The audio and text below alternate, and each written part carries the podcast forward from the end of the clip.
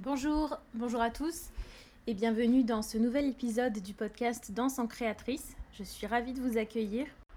J'avais envie spontanément aujourd'hui de vous partager une lecture en petit texte, euh, un petit extrait de texte qui est Lettre à un jeune poète de Rilke, que vous connaissez sans doute. Euh, un texte en vérité que je redécouvre et qui déborde de, de conseils créatifs très très intéressants selon moi.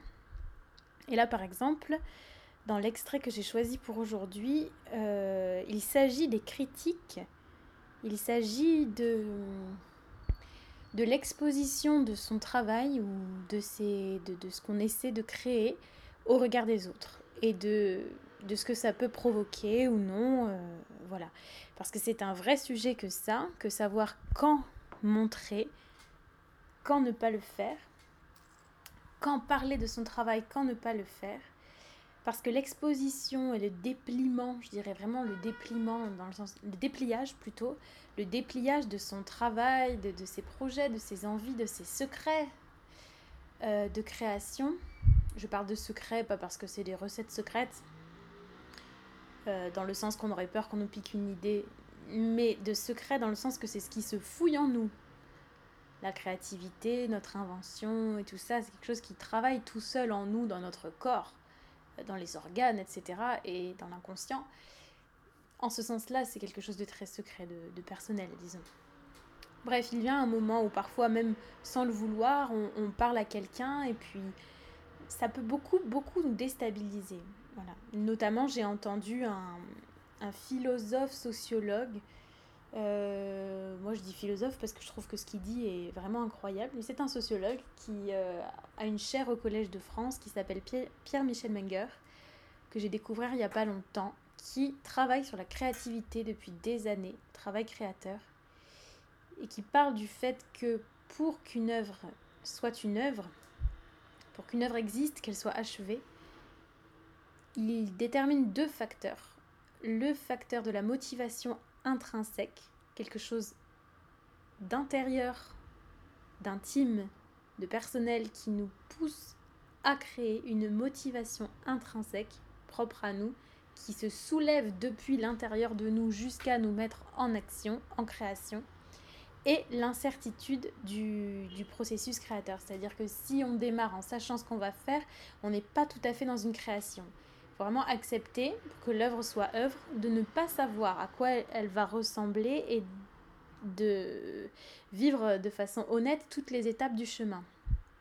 Lui, c'est les deux facteurs qui distinguent pour qu'il y ait œuvre. Et dans cette idée de la motivation intrinsèque, ce qui me paraissait très intéressant dans ce qu'il disait, c'est que c'est un facteur que l'on peut perdre par euh, les regards extérieurs et la pression extérieure et les critiques, même des critiques très positives d'ailleurs. Il ne s'agit pas forcément de critiques négatives. Les regards en général en fait sur son travail. Voilà. Et euh, ça c'est quelque chose que j'ai entendu il y a quelques mois, qui m'a intéressé, qui, que je reconnaissais dans mon propre parcours, qui m'a permis aussi d'être plus prudente, quoique.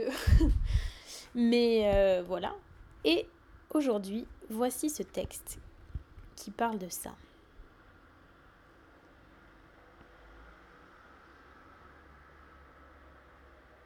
Lisez aussi peu que possible de choses qui relèvent de la critique esthétique.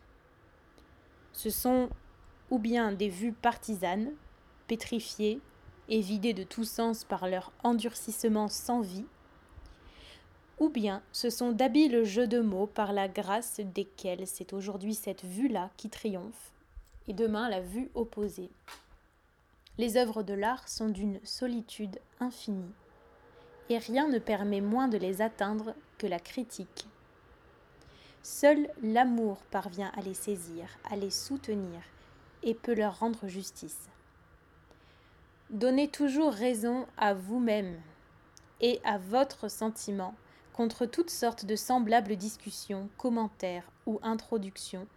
S'il s'avérait que vous aviez tout de même tort, le développement naturel de votre vie intérieure vous conduirait lentement avec le temps, à d'autres perceptions. Laissez à vos jugements, sans la perturber, la calme évolution qui leur est propre, et qui, comme tout progrès, doit venir des profondeurs intérieures et n'être pressé ni accéléré par rien. Tout n'est que porter à terme puis mettre au monde.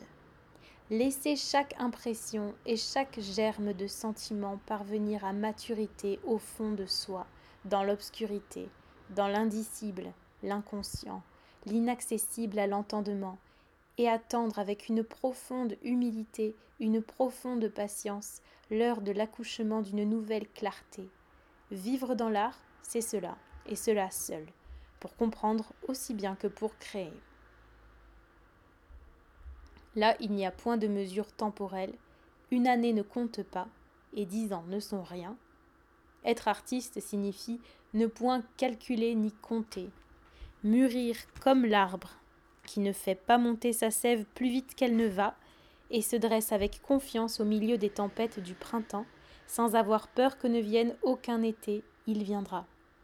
Mais il ne viendra que pour ceux qui sont patients, qui sont là comme s'ils avaient l'éternité devant eux, dans l'insouciance de son calme et de son immensité. Je l'apprends tous les jours. Je l'apprends dans la douleur, à qui j'en ai la gratitude, la patience est tout. Et voilà. Donc euh, ça me paraissait très intéressant comme, euh, comme extrait, très bien écrit, très beau, très simple en même temps. Et j'avais à cœur de le partager dans le cadre de ce podcast. Merci beaucoup, à bientôt